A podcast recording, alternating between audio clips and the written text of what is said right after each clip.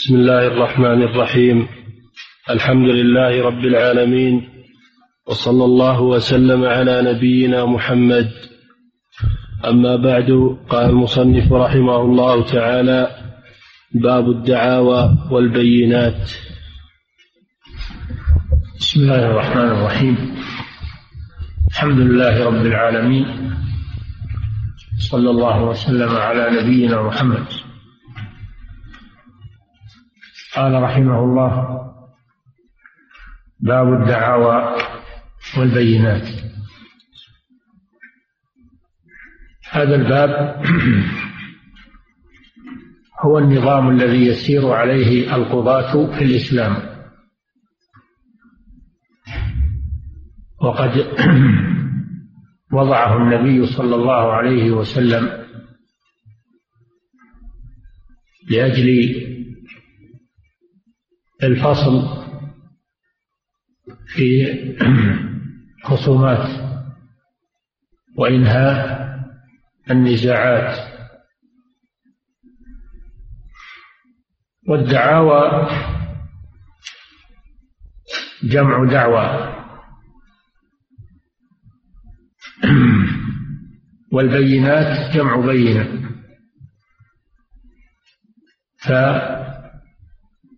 فالمدعي هو الذي يضيف إلى نفسه استحقاق شيء عند غيره. وإذا سكت ترك. هذا هو المدعي. والبينات جمع بينة وهي الحجة. الحجة التي يطالب بها المدعي على صحة دعواه. وهذا عام في جميع الدعاوى سواء كانت في الخصومات أو في غيرها. فمن ادعى شيئا كلف أن يقيم عليه البينة. ويكون ذلك في مسائل العلم في العقائد وفي العبادات. وفي الأقوال التحليل والتحريم وكل من ادعى دعوا في العلم طولب بالدليل على ما يقول. وإلا فمجرد الأقوال بدون أدلة فإنها لا تقبل. قال الشاعر والدعاوى إذا لم يقيموا بينات عليها أهلها أدعياء.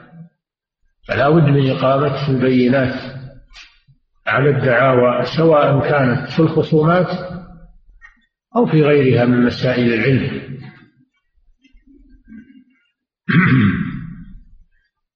لأن كل لأن كلا يؤخذ من قوله ويرد إلا رسول الله صلى الله عليه وسلم. فمن قال قولا أو ادعى حقا عند غيره فلا بد أن يقيم عليه الحجة وهي البينة. سميت البينة حجة لأنها تبين الحق. تبين الحق. ويسمى تسمى أيضا بالبرهان. والسلطان والدليل كلها أسماء للبينات. نعم. عن ابن عباس رضي الله عنهما أن النبي صلى الله عليه وسلم قال لو يعطى الناس بدعواه بدعواهم لادعى ناس دماء رجال وأموالهم. ولكن اليمين على المدعى على المدعى. ولكن ولكن اليمين على اليمين. اليمين على المدعى عليه متفق عليه. نعم. والبيهقي بإسناد صحيح البينة على المدعي واليمين على من أنكر. نعم هذا الحديث وضع النظام القضائي للقضاة. وغيرهم. فهو قاعدة عظيمة في الإسلام وهو من جوامع كلمة صلى الله عليه وسلم. قال لو يعطى الناس بدعواهم لو يعطى الناس بدعواهم أي بما يضيفون إلى أنفسهم من الاستحقاقات عند الآخرين لو يعطون ما يضيفونه ما يضيفون استحقاقه لأنفسهم عند الآخرين لحصلت الفوضى. لأن الناس ليس لهم ضوابط تكتنفهم الأهواء والشهوات والطمع فتتوسع متطلباتهم وادعاءاتهم على الآخرين. فلو أن كل مدع أعطي ما يدعيه لعمت الفوضى فادعى ناس دماء رجال وأموالهم. ما يكفيهم ما يكفيهم الشيء اليسير. بل يدعون أمورا عظيمة يدعون أموال الناس كلها ودماءهم أشد. ولكن البينة على المدعى عليه. ولكن اليمين ولكن اليمين وهي الحلف على المدعى عليه. هذا في المتفق عليه. وفي رواية البيهقي بسند صحيح البينة على المدعي واليمين على من أنكر. هذا نظام فاصل في الخصومات أن من ادعى شيئا على أحد وخاصمه يطالبه به قيل له هات البينة. على ما تقول. والبينة كما جاء في الأحاديث الأخرى أنها شاهدان. شاهدان رجلان أو رجل وامرأتان ممن ترضون من من الشهداء أو رجل ويمين المدعي كما سبق فيقال للمدعي هات البينة على ما تقول. هات شاهدين رجلين أو رجلا وامرأة وامرأتين. وإن لم يأتي إلا بشاهد طولب باليمين. فإذا فعل ذلك حكم له بدعواه لأنه أقام البينة. وإذا لم يكن عنده بينة قال ما عندي بينة. ولكن أنا لي حق عند هذا الشخص ولكن ما عندي عليه بينة. فنقول للمدعى عليه أتحلف؟ أتحلف بأنه ليس عندك له شيء؟ فإن حلف خليت ساحته. خليت ساحته وبرئ وترك. إذا حلف بالله ما عنده شيء لهذا المدعي فإنه يترك. وإن لم يحلف أبى أن يحلف هذا يسمى بالنكول. يسمى النكول. إذا أبى المدعى عليه أن يحلف. فبعض العلماء يقول يقضى عليه بالنكول لأن عدم حلفه اعتراف فيقضى عليه بالنكول. والقول الثاني أنه لا يقضى عليه بالنكول وإنما ترد اليمين على المدعي. ترد اليمين على المدعي. فيحلف ويقضى له على المدعى عليه. وهذا يأتي إن شاء الله. هذه هي القاعدة العظيمة في القضاء التي تريح القضاة. وتفصل الخصومات وتنهي النزاعات. لأن يقال للمدعي هات البينة. فإن أتى أتى بها وهي بينة صحيحة قضي عليه قضي له بها على المدعي على المدعى عليه. وإن لم يأتي ببينة قيل للمدعى عليه احلف على أن ما عندك شيء لهذا الشخص. فإن حلف برئ وترك. وإن لم يحلف فعلى قولين قول الأول أنه يقضى عليه بالنكول كما هو مذهب الحنابلة لأن عدم حلفه نوع من الاعتراف. وإلا والقول الثاني أنه ترد اليمين على المدعي الذي ليس معه بينة ترد عليه اليمين فيقال له احلف على ما ادعيت. المدعى عليه بأن يحلف. تتوجه اليمين إليك فإن حلف قضي له وإلا فلا. هذا القول الثاني. وهذا هو الراجح لما يأتي. نعم. وعن أبي هريرة رضي الله عنه أن النبي صلى الله عليه وسلم عرض على قوم اليمين فأسرعوا فأمر أن يسهم بينهم في اليمين. أيهم؟ يسهم. فأمر أن يسهم بينهم. فأمر أن يسهم بينهم في اليمين أيهم يحلف. رواه البخاري. نعم.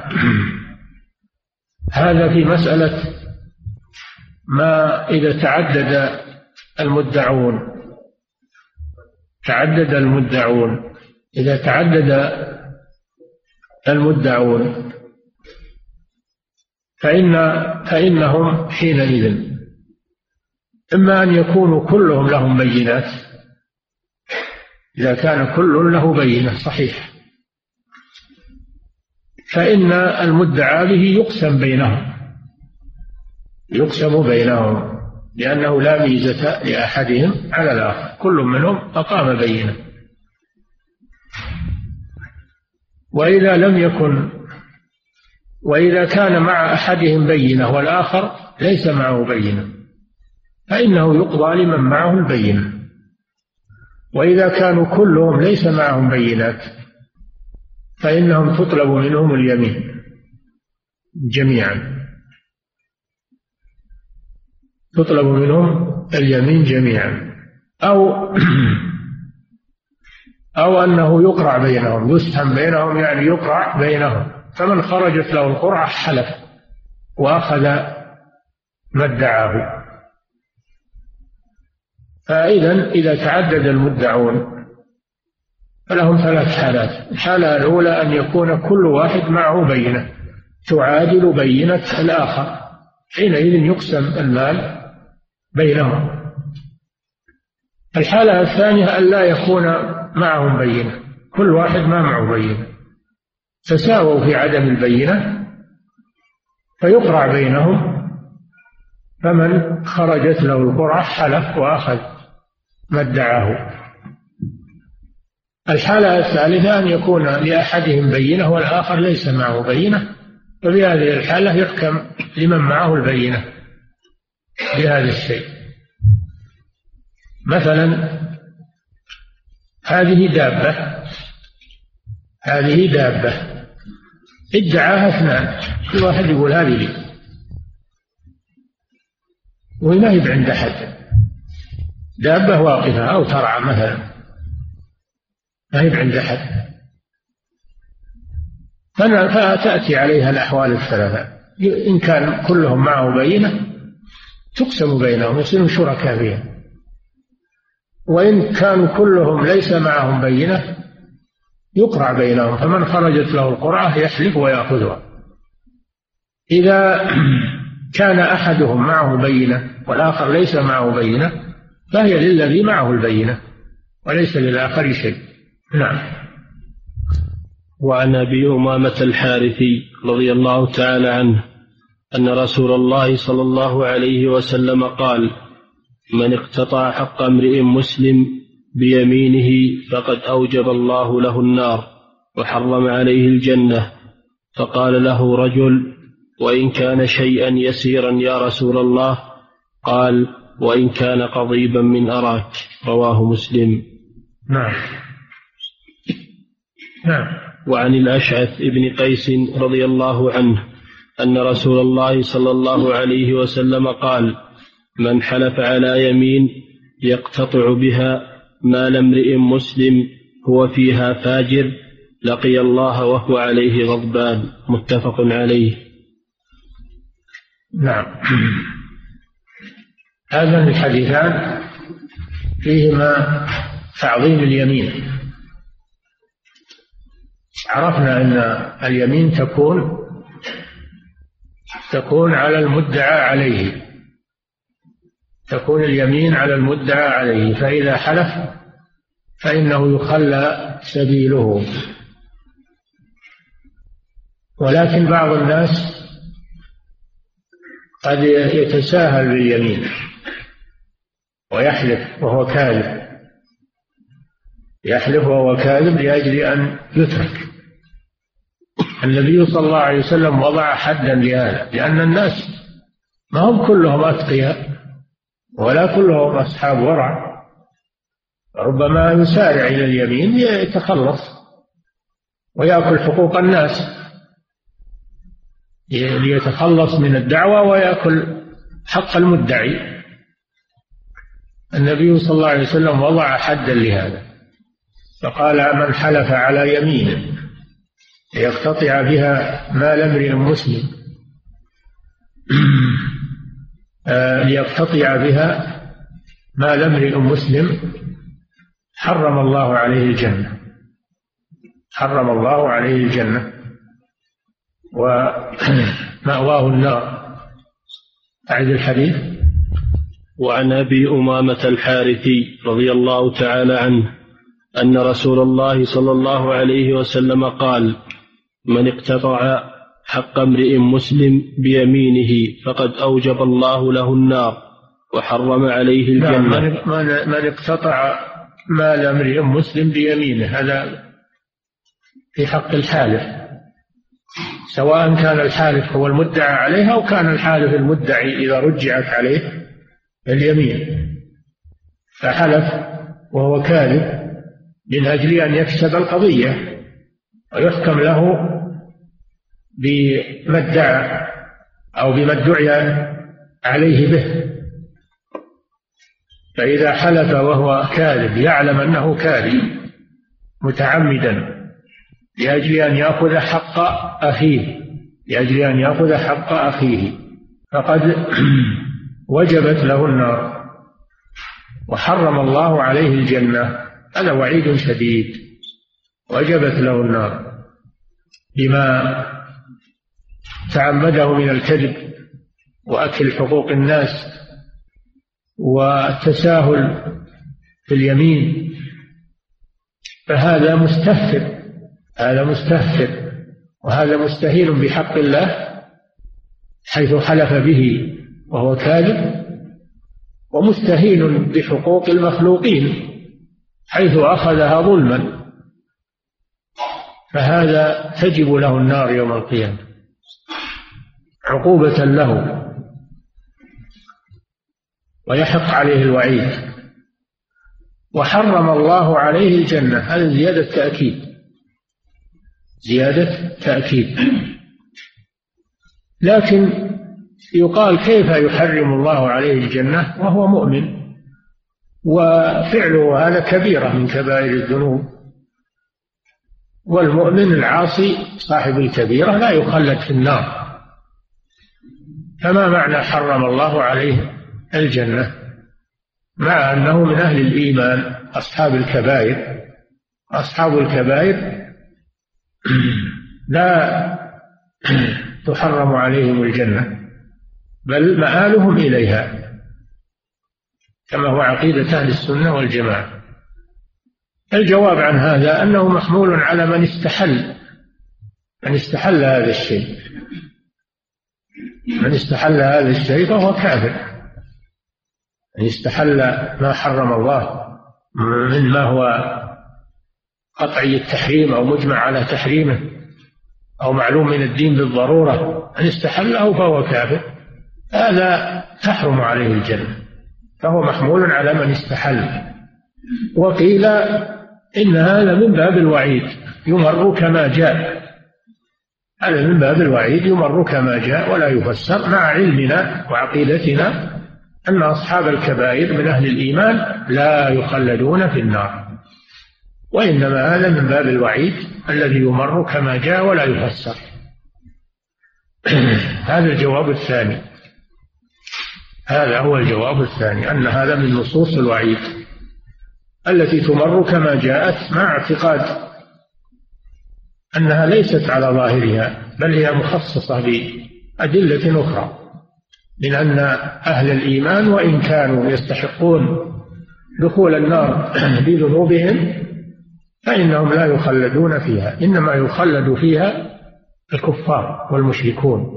قال رجل من الحاضرين وإن كان شيئا يسيرا يا رسول الله يعني وإن كان هذا الحق الذي اقتطعه شيء يسير أو هو خاص بالأموال الضخمة والحقوق الكبيرة. النبي صلى الله عليه وسلم أجابه بأن هذا عام في الكبير والصغير من حقوق الناس لئلا يتساهل الناس في الحقوق. يقول هذا شيء سهل هذا ريال ريالين هذه عشرة مئة ريال أمرها سهل تساهل فيها. بل لو ما هو أقل من ذلك. قال وإن كان قضيبا يعني عودا. القضيب هو العود أو العصا الصغيرة. العصا الصغيرة. قضيبا من أراك. الشجر المعروف. الأراك شجر معروف ينبت في المناطق الحارة. يؤخذ منه السواك. يؤخذ منه السواك من عروقه. هذا الأراك. فهذا دليل على أنه لا يجوز اقتطاع حقوق الناس بالأيمان الكاذبة وأن حكم الحاكم لا يحل له الحرام كما سبق من قول الرسول صلى الله عليه وسلم إنما أقضي على نحو ما أسمع فمن قضيت له بحق أخيه فلا يأخذه فإنما أقطع له قطعة من النار. هذا الرسول صلى الله عليه وسلم. كيف بغيره؟ الرسول لا يعلم الغيب إنما يحكم على الظاهر على نحو ما يسمع. وكذلك القضاة يحكمون على الظاهر وعلى نحو ما يسمعون. وأما البواطن يعني لا يعلمها إلا الله سبحانه وتعالى. وهو الذي يتولى عقوبة من حلف وهو كاذب. هو الذي يتولى عقوبة من حلف وهو كاذب فلا يتساهل الناس بالأيمان. حديث حديث أبي أمامة من حلف من من اقتطع مال امرئ مسلم بيمينه. كذا عام. كذا عام من اقتطع مال امرئ مسلم بيمينه. وحديث الأشعث بن قيس مخصص لحديث أبي أمامة في أنه إذا إذا حل إذا اقتطعها بيمينه كاذبا أما إذا اقتطعها بيمينه صادقا هذا لا حرج عليه. حديث أبي أمامة عام. يؤخذ منه أن من أخذ أموال الناس باليمين فهو في النار لكن ليس على عمومه. بل هو مخصص بمن أخذ أموال الناس بيمين فاجرة. يمين فاجرة. أما من أخذها بيمين بارة وصادقة فإنه ليس عليه هذا الوعيد. وأحاديث الرسول صلى الله عليه وسلم يفسر بعضها بعضا ويخصص بعضها بعضا. نعم. وعن أبي موسى رضي الله عنه أن رجلين اختصما في دابة وليس لواحد منهما بينة فقضى بها رسول الله صلى الله عليه وسلم بينهما نصفين رواه أحمد وأبو داود والنسائي وهذا لفظه وقال إسناده جيد. هذا معنى الكلام الذي ذكرناه سابقا. إذا تداعي عينا ليست بيد أحد. كل واحد يدعي أنها له مثل دابة ترعى أو دابة ضالة ما يدرى من هو صاحبها. فيأتي شخصان فأكثر فيتداعيان هذه الدابة. كل واحد يقول إنه له.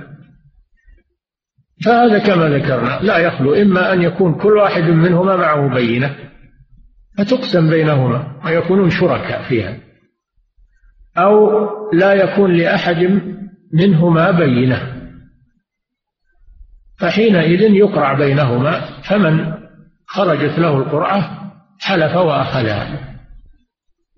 حلف وأخذها. نعم.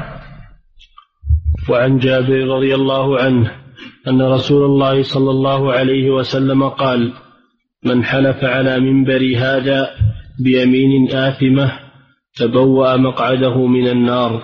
رواه أحمد وأبو داود والنسائي وصححه ابن حبان. نعم هذا الحديث في تغليظ اليمين. في تغليظ اليمين. قال صلى الله عليه وسلم من حلف على منبر هذا منبر الرسول صلى الله عليه وسلم في المدينة الذي كان يخطب عليه في مسجده. كاذبا فليتبوى مقعده من النار. فهذا في تغليظ اليمين. قالوا تغلظ اليمين. تغلظ اليمين على الحالف بالقول وبالمكان وفي الزمان. إذا استدعى الأمر أنها تغلظ عليه فإنها تغلظ بالقول بأن يقال له بأن يقال له احلف بالله الذي لا إله إلا هو عالم الغيب والشهادة الغالب الطالب أنه ما كان كذا وكذا. هذا تغليظ بالقول. وقالوا هذا في الأمور المهمة. التغليظ يكون في الأمور المهمة. فتغلظ عليه اليمين بالقول بهذا اللفظ. والله الذي لا إله إلا هو عالم الغيب والشهادة. الغالب الطالب. فإذا حلف كذلك فإنه يترك. هذا في القول. تغلظ في المكان. مثل هذا الحديث. إن كان بالمدينة فيحلف على المنبر على منبر الرسول صلى الله عليه وسلم. وإن كان في مكة فيحلف بين الركن والمقام عند الكعبة. يحلف في هذا المكان بين الركن والمقام. وإن كان في غير مكة والمدينة يحلف في مسجد من المساجد. لأجل أنه كان أنه ما هو ما هو بصادق أو ما هو بجازم ما يحلف في هذا المكان. هذا من باب الردع له في أن يحلف وهو غير متأكد أو وهو كاذب. لأنه إذا وقف على المنبر أو بين الركن والمقام أو في المسجد فإنه إذا كان في قلبه إيمان فإنه لا يحلف.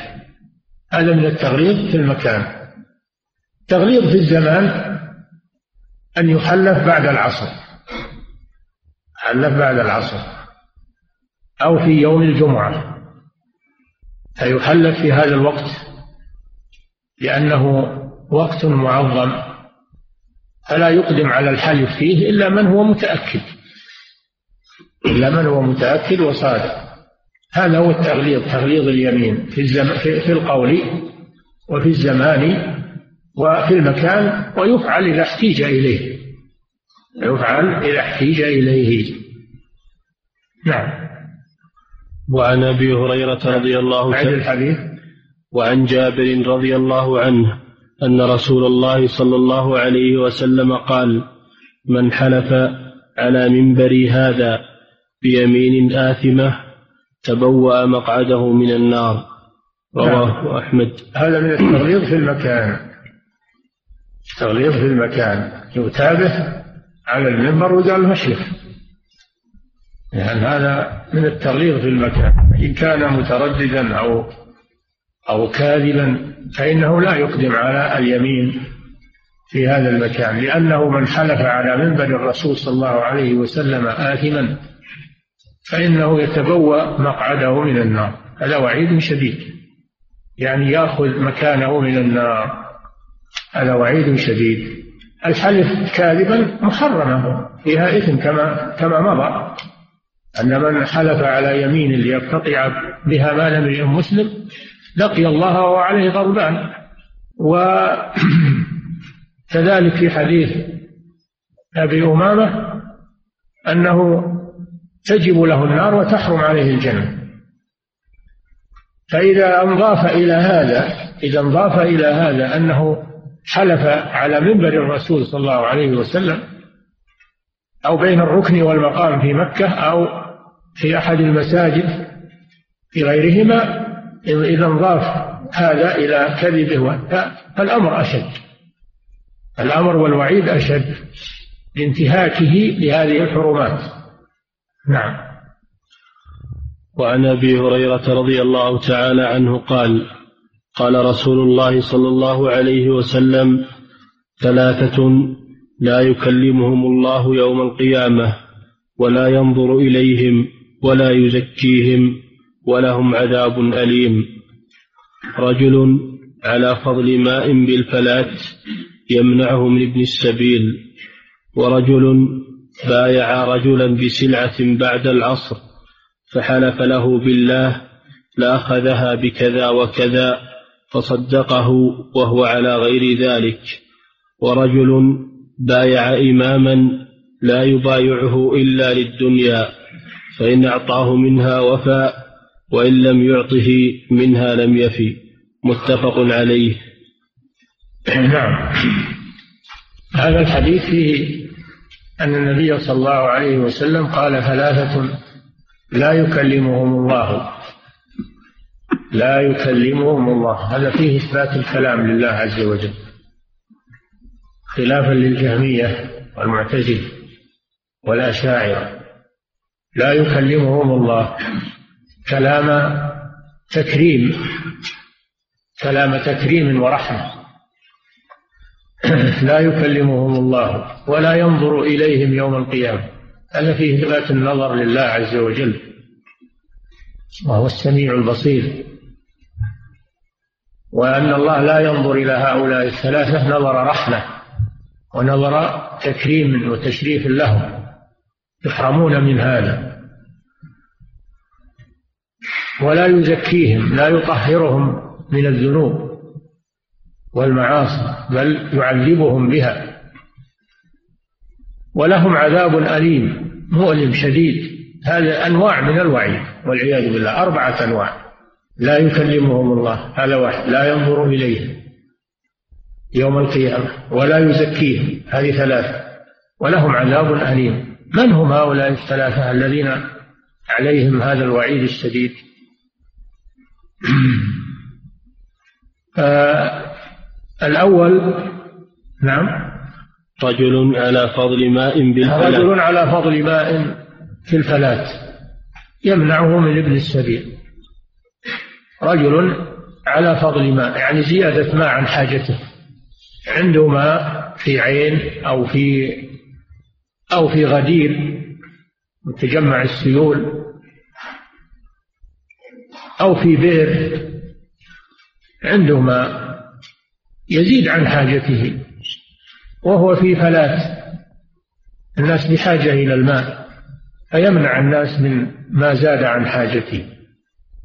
فهذا عليه هذا الوعيد الشديد. لا يكلمه الله ولا ينظر إليه يوم القيامة ولا يزكيه وله عذاب أليم.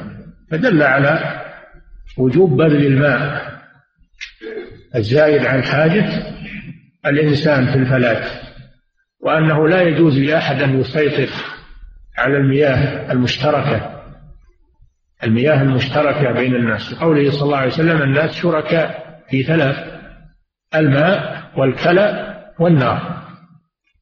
هذه الثلاث خلقها الله للناس عموما. كل يأخذ حاجته منها ويترك الباقي للآخرين ولا يسيطر عليها. لأن الناس يتضررون بهذا. فيجب على من عند عند ماء في الفلاة سواء كان من من من السيول أو كان من الآبار أو العيون يجب عليه أنه يأخذ حاجته فقط ويترك الباقي للناس يرتوون منه ويسقون دوابهم لأنه مشترك بين الناس. هذا هو الأول. الثاني رجل بايع رجلا بعد العصر على سلعة. هذا من تغليظ الزمان. هذا من تغليظ الزمان. وبعد العصر لأنه تجتمع فيه ملائكة الليل وملائكة النهار الحفظة. يجتمعون في صلاة العصر. فإذا بايع رجلا سلعة بعد العصر وحلف لأخذها بكذا وكذا. يعني اشتريتها بكذا وكذا. من أجل أن يغرر بالمشتري فيأخذها بناء على كلامه. أنه شراها بكذا وكذا وهو كاذب. اشتراها بأقل من هذه القيمة. فهذا لا يكلمه الله يوم القيامة ولا ينظر إليه ولا يزكيه وله عذاب أليم. لأنه أولا استهان بحق الله سبحانه وتعالى وثانيا استهان بحق الوقت المعظم وثالثا أكل مال أخيه بغير حق فتجمعت عليه هذه الجرائم فاستحق هذا الوعيد الشديد والعياذ بالله. نعم. ورجل بايع إماما. ورجل بايع إماما. الإمام الأعظم المراد به الإمام الأعظم وهو ولي الأمر. لا يبايعه إلا لأجل الدنيا. إن أعطى إن أعطاه منها رضي ووفى وإلا إذا لم يعطه فإنه ينقض البيعة. لأن الواجب أن يبايع الإمام لأمور الدين لا لأمور الدنيا. يبايع لأجل القيام بأوامر الدين. من الحكم بين الناس بالعدل والشرع وإقامة الجهاد والأمر بالمعروف والنهي عن المنكر وغير ذلك من المصالح التي في نصب الأئمة. فيبايعه لأجل الدين. أما إذا بايعه من أجل الدنيا إن أعطاه منها إن رضي عنه وإن لم يعطه فإنه إن أعطاه منها وفى بالبيعة وإن لم يعطه منها نقض البيعة وغدر فهذا لا يكلمه الله يوم القيامة ولا ينظر إليه ولا يزكيه وله عذاب وهو من الذين قال الله سبحانه وتعالى فيهم ومنهم من يلمزك في الصدقات فإن أعطوا منها رضوا وإن لم يعطوا منها إذا هم يسخطون. فهذا فيه أن مبايعة الأئمة لأجل إعلاء كلمة الله وكف الظلمة عن الظلم وحماية الإسلام ونشر الأمن بين الناس هذا المقصود من نصب الأئمة في الإسلام وليس القصد منه أنه يبايعونه علشان الدنيا تروس عليهم من أجل مصالحهم الدنيوية فقط وإعطائهم من بيت المال وإذا لم يعطهم نقضوا البيعة. فهذا عليه هذا الوعيد الشديد.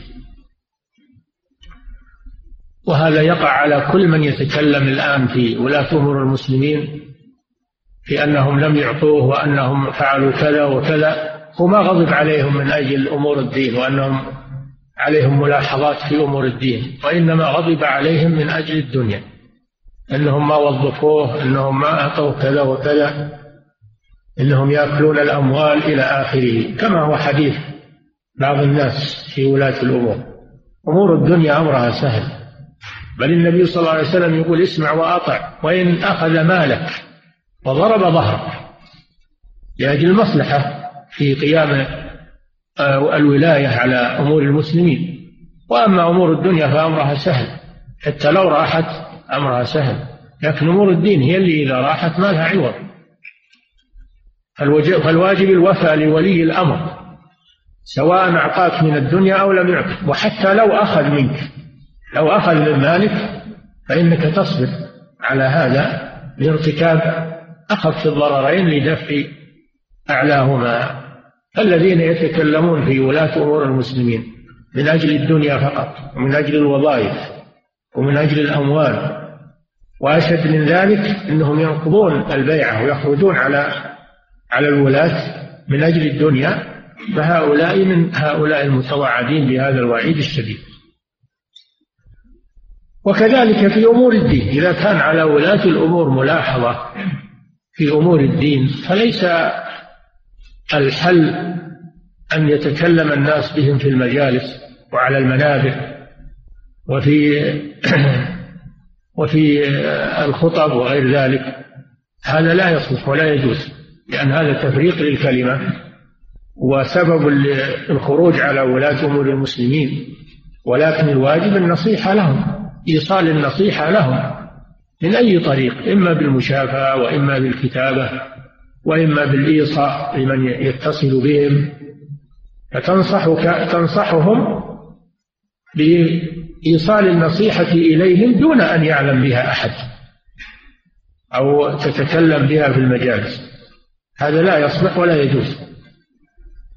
الذي يتكلم في ولاة إن كان من من الغيرة وأنهم قصروا في أمور الدين فليس الحل أنه يتكلم بهم في المجالس وفي ومع الناس ولكن الحل أنه ينصحهم على المخالفات بل ينصح لولاة الأمور. والنبي صلى الله عليه وسلم يقول الدين النصيحة. قلنا لمن يا رسول الله؟ قال لله ولكتابه ولرسوله ولأئمة المسلمين وعامتهم.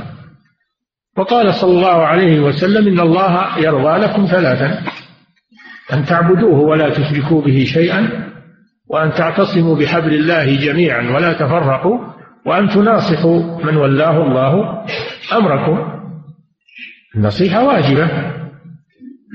وإذا لم تقدر على النصيحة بأي وسيلة من الوسائل تسكت يعني ما عليك واجب حينئذ. قال صلى الله عليه وسلم من رأى منكم منكرا فليغيره بيده فإن لم يستطع فبلسانه فإن لم يستطع فبقلبه. بلسانك توصل النصيحة لهم. إذا لم تستطع إيصال النصيحة لهم يسع يسع يسعك السكوت ولا تتكلم فيهم في المجالس لأن هذا يسبب شرورا ونفرة بين الراعي والرعية ويؤول في النهاية إلى نقض العهد وهو يؤول إلى الخروج على الإمام ما قتل عثمان رضي الله عنه الخليفة الراشد إلا بمثل هذا أما صاروا يتكلمون فيه أهل السوء وأهل الشر يتكلمون فيه وتبعهم على ذلك جهال الناس وأوباش الناس آل الأمر إلى قتل الخليفة مبدأه كلام ونهايته خروج على ولي الأمر. لا يتساهل بالكلام في ولاة الأمور لأنه يؤول إلى شر. يؤول إلى شر وإلى نقض البيعة وإلى وإلى الخروج على ولي الأمر وإلى الفتنة فلا يتساهل في هذا. أما إذا كان أنه ما همه إلا الدنيا إن أعطاه ولي الأمر صار يمدحه ويثني عليه ووفى له بالبيعة وما أعطاه صار يتكلم فيه ويسبه أو يخرج عليه إذا كان له قدرة يخرج عليه وينقض البيعة فهذا من المنافقين الذين قال الله تعالى فيهم ومنهم من يلمزك في الصدقات. فإن أعطوا منها رضوا وإن لم يعطوا منها إذا هم يسخطون. وهذا من الثلاثة الذين لا يكلمهم الله ولا ينظر إليهم يوم القيامة ولا يزكيهم ولهم عذاب أليم. نسأل الله العافية. نعم. وعن جابر رضي الله عنه. الشاهد من الحديث قوله بايع رجلا بعد العصر. أن هذا تغلظ فيه اليمين. فلا يجوز للإنسان أن يحلف كاذبا بعد العصر. لا يجوز له أن يحلف كاذبا بعد العصر. وإن كان لا يجوز له أن يحلف كاذبا الضحى والظهر وبالليل لكن بعد العصر أشد لأنه وقت فاضل. نعم. وعن جابر رضي الله تعالى عنه أن رجلين اختصما في ناقة فقال كل واحد منهما نتجت هذه الناقة عندي وأقام بينة. فقضى بها رسول الله صلى الله عليه وسلم لمن هي في يده. نعم. هذا إذا تداعي رجلان فأكثر شيئا وهو في يد أحدهما. المسألة الأولى ما هي بيد أحد؟ اللي تكلمنا عليها ما هي بيد أحد؟ هذه المسألة المدعى به في يد أحدهما. فإذا تداعي عينا هي بيد أحدهما وأقام كل منهما بينة. اللي في بيدها قام بينة أنها له. واللي ما هي بيدها قام بينة أنها له. والبينتان صحيحتان.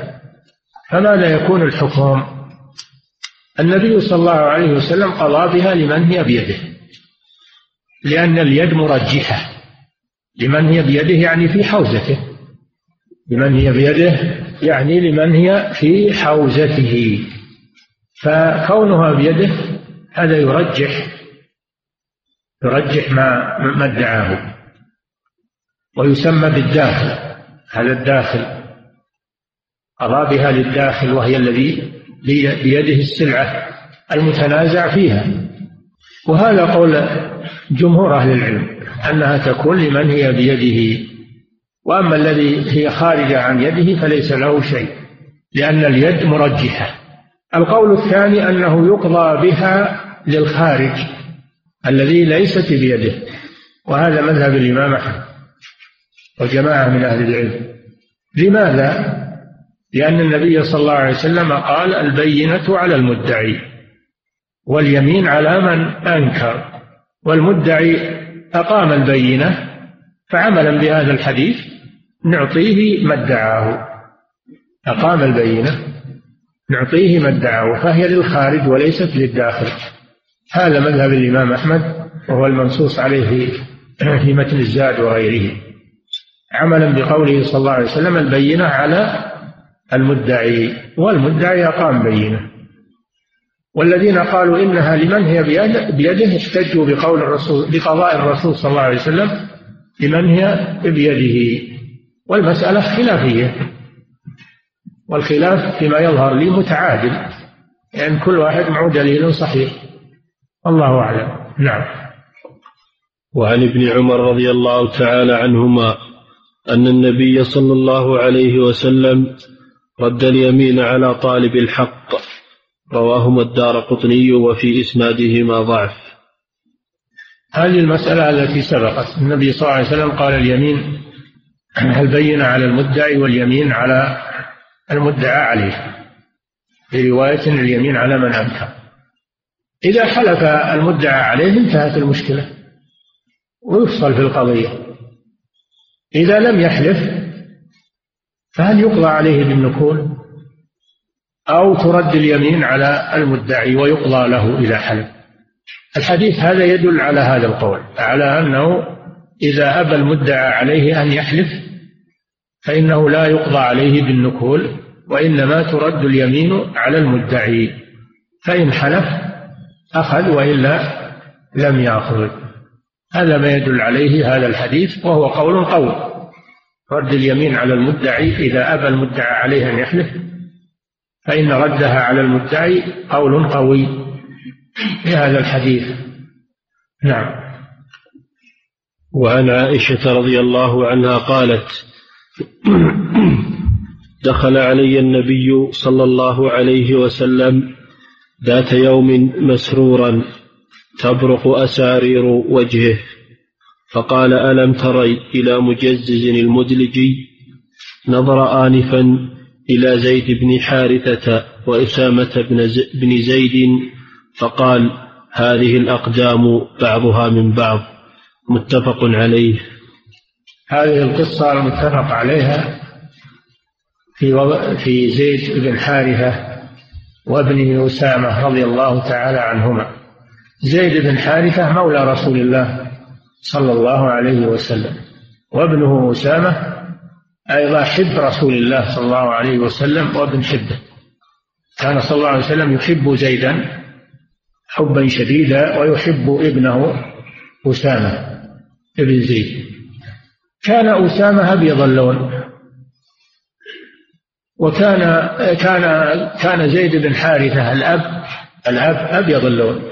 وكان أسامة بن زيد الابن أسود اللون. فتكلم بعض الكفار في نسب أسامة وأنه ليس من زيد. كيف يكون من زيد؟ يقولون ولونه أسود وأبوه لونه أبيض. والكفار والمنافقون يتلمسون على المسلمين وعلى الرسول صلى الله عليه وسلم يتلمسون عليهما الأقوال. فكانوا يتكلمون. وأم أسامة بن زيد مولاة لرسول الله صلى الله عليه وسلم اسمها أم, أم أيمن الحبشية وكانت سوداء. أم أيمن الحبشية ورثها عن أبيه عبد الله بن عبد المطلب. ورثها الرسول صلى الله عليه وسلم عن أبيه عبد الله بن عبد المطلب. وزوجها لزيد بن حارثة مولاه فأتت بأسامة وكانت سوداء. وأسامة أسود. ما في إشكال هذا.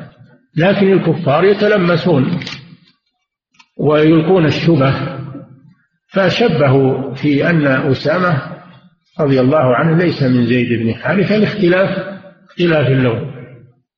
فشق ذلك على رسول الله صلى الله عليه وسلم. فجاء مجزز المدلجي من بني مدلج جماعة من من العدنانية يعرفون الآثار يسمون القافة يعرفون الآثار والشبه. فجاء هذا الرجل وإذا أسامة وأبوه ملتحفان بقطيفة وقد بدت رجلاهما وما رأى وجوههم ولا رأى شيء لكن رأى الرجلين فقط. فقال الله أكبر هذه الأقدام بعضها من بعض. هذه شهادة هذه شهادة نفت هذه الشائعة شهادة من صاحب خبرة وهو مجزز المدلج بأنه كان قائفا يعرف الأثر ويعرف الشبه.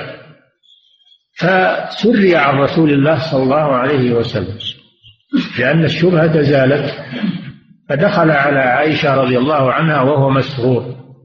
تبرق أسارير وجهه والأسارير هي الخطوط التي تكون في الجبهة. إذا إذا فرح الإنسان صارت صارت منبسطة وصارت لها لون من النور. فدخل النبي صلى الله عليه وسلم والنور على وجهه من الفرح. وكان إذا فرح صلى الله عليه وسلم آه، يظهر ذلك على وجهه. يظهر السرور النور على وجهه حتى كأنه قطعة ذهب. من السرور. دخل على عائشة وهو مسرور. فقال لها ألم تسمعي ما قال مجزز آنفا يعني قريبا؟ قال كذا وكذا. فهذه الشهادة من هذا الرجل الخبير أزالت هذه الشبهة التي يقولها المشركون والمنافقون. ففرح النبي صلى الله عليه وسلم بذلك فرحا شديدا.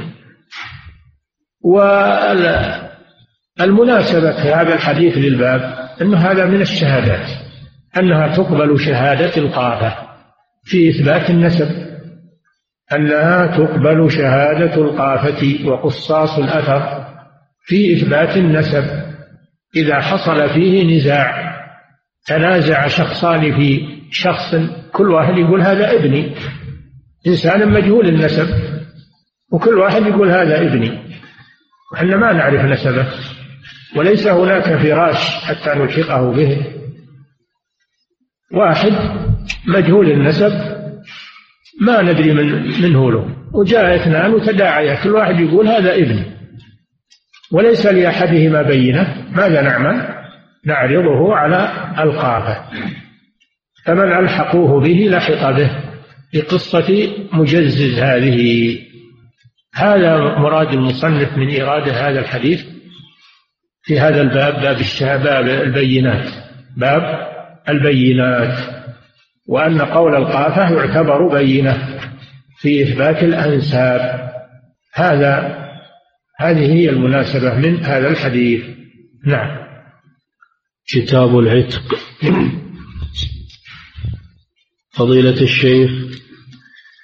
إذا حلف وبين يديه مصحف فهل هذا من التغليظ في اليمين؟ هذا فعله بعض الصحابة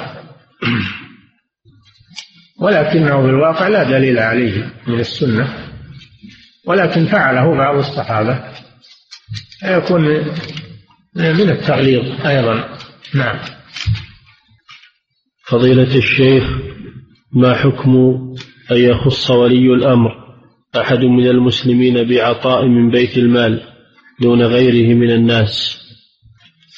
يجوز لولي الأمر هذا من صلاحياته.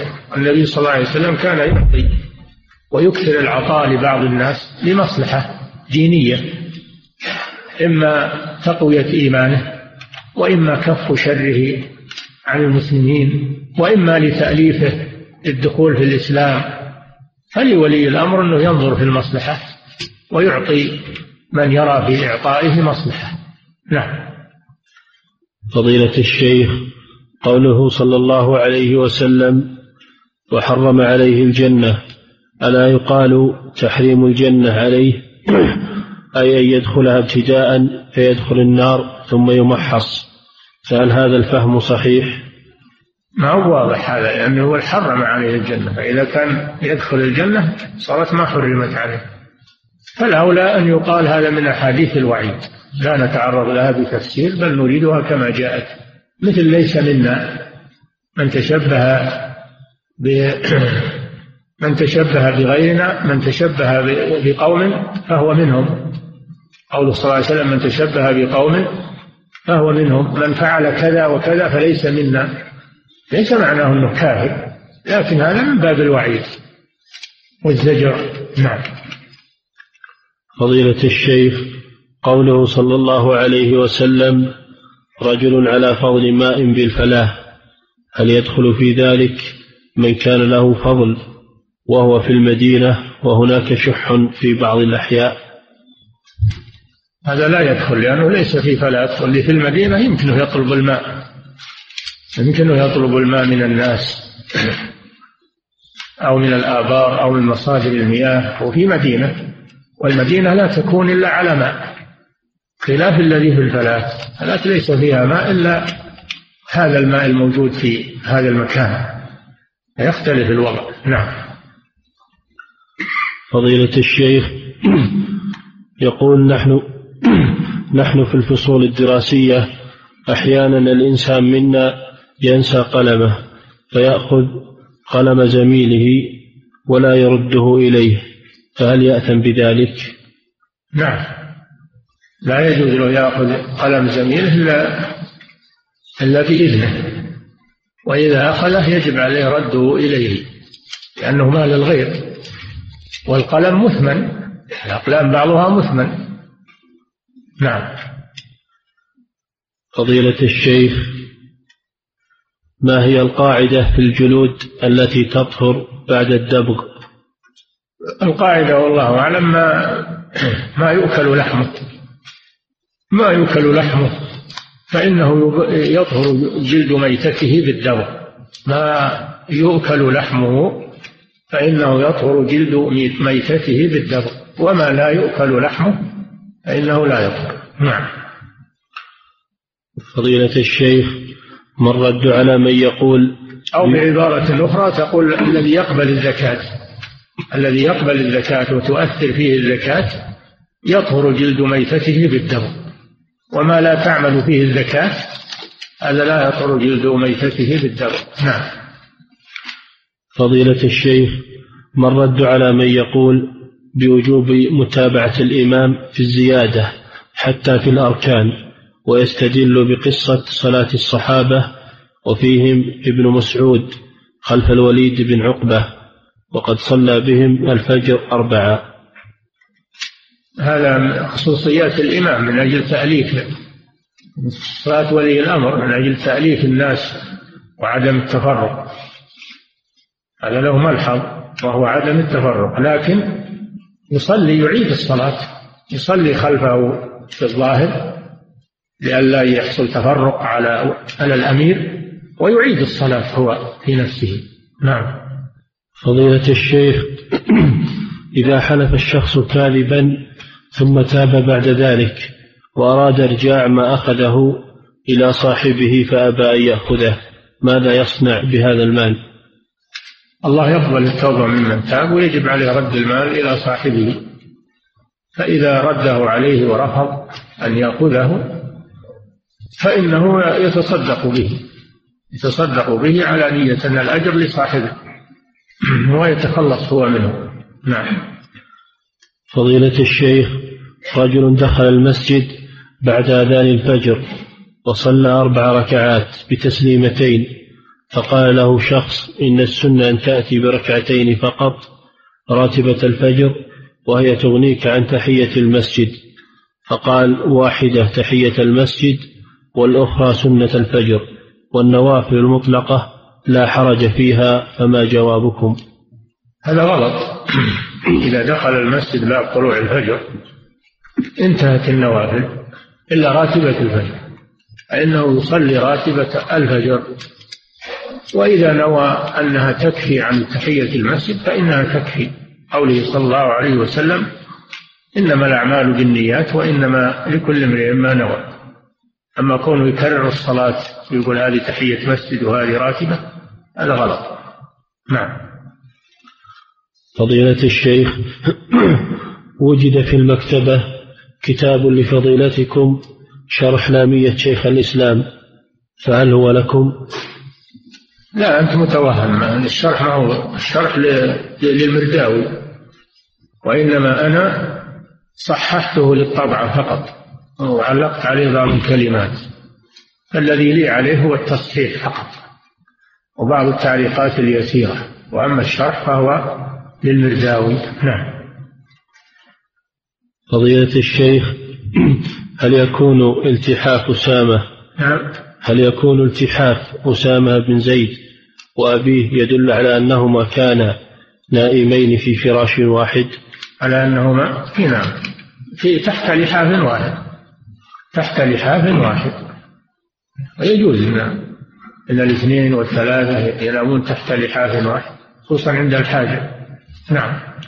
ولا سيما أن هذا ابن وابنه.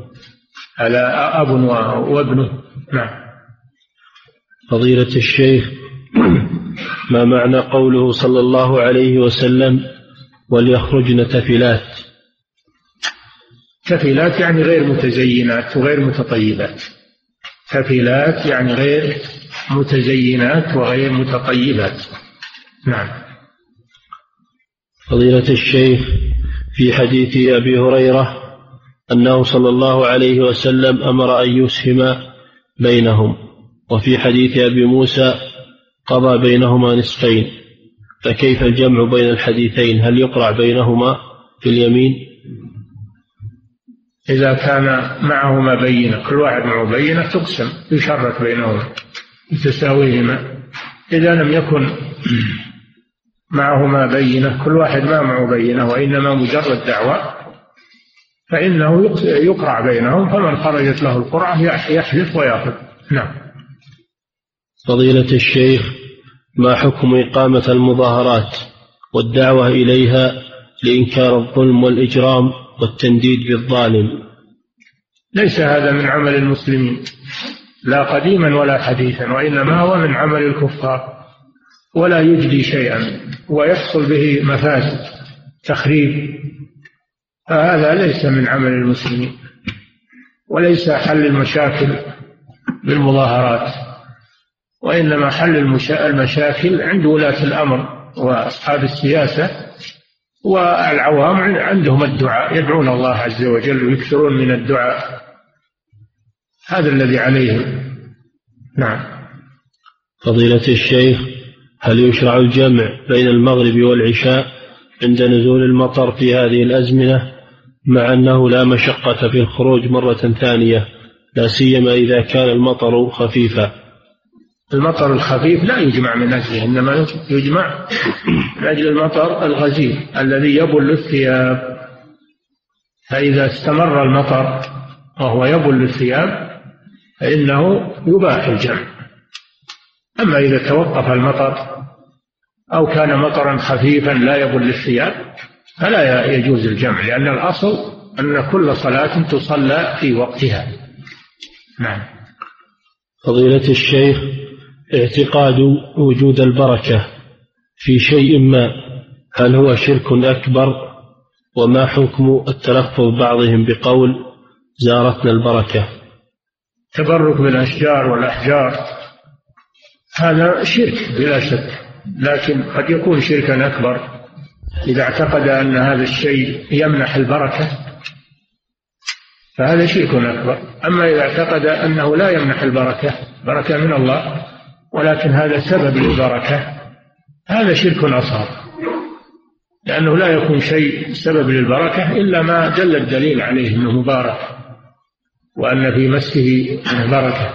بدليل أما كل واحد يقول هذا في بركة ويتبرك ما يجوز له. تبرك بالأشجار والأحجار هذا لا دليل عليه. وهو وسيلة من وسائل الشرك. إذا لم يعتقد فيها أنها تمنح البركة. وإنما اعتقد أنها سبب هذا شرك أصغر. ووسيلة ووسيلة إلى الشرك الأكبر.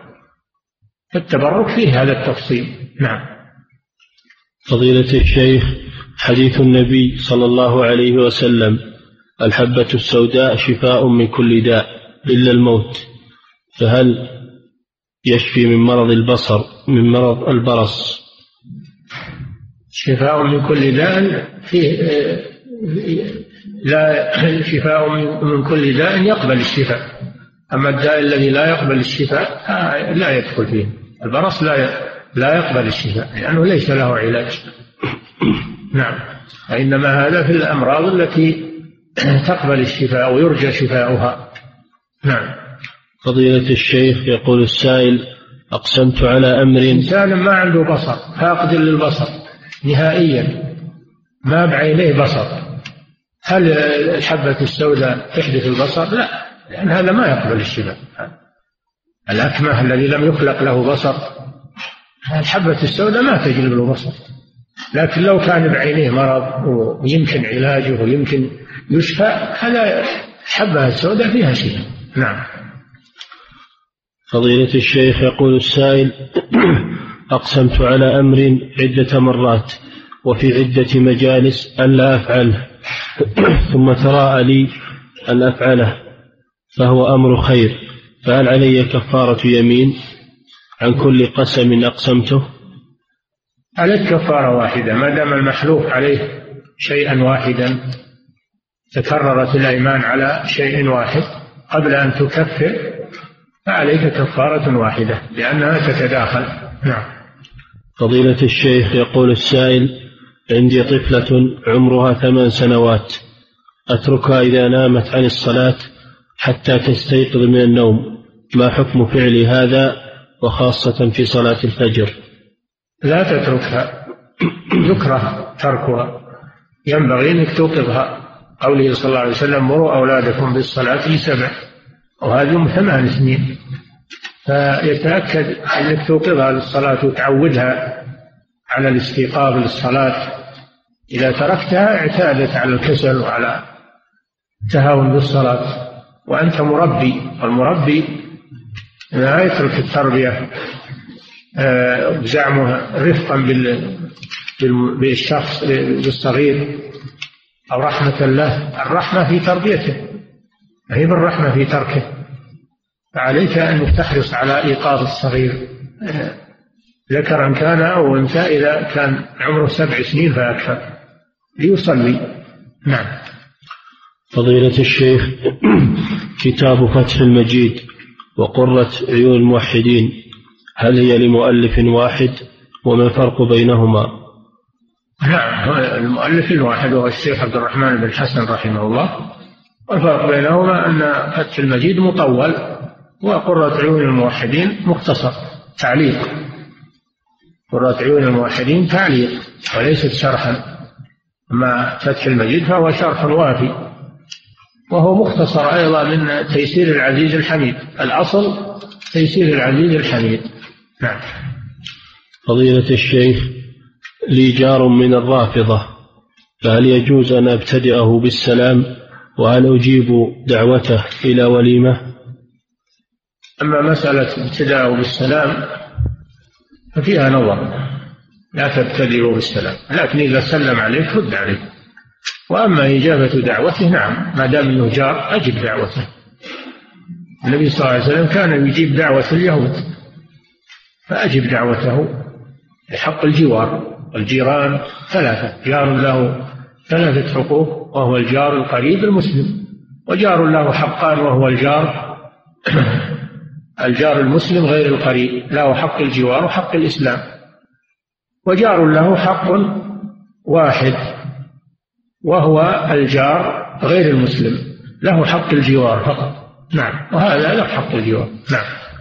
فضيلة الشيخ يقول السائل نسمع عن التعزير في القصاص والسؤال ما هو التعزير وما هو الأصل فيه؟ تعزير التأديب. تعزير التأديب. هذا هو التعزير.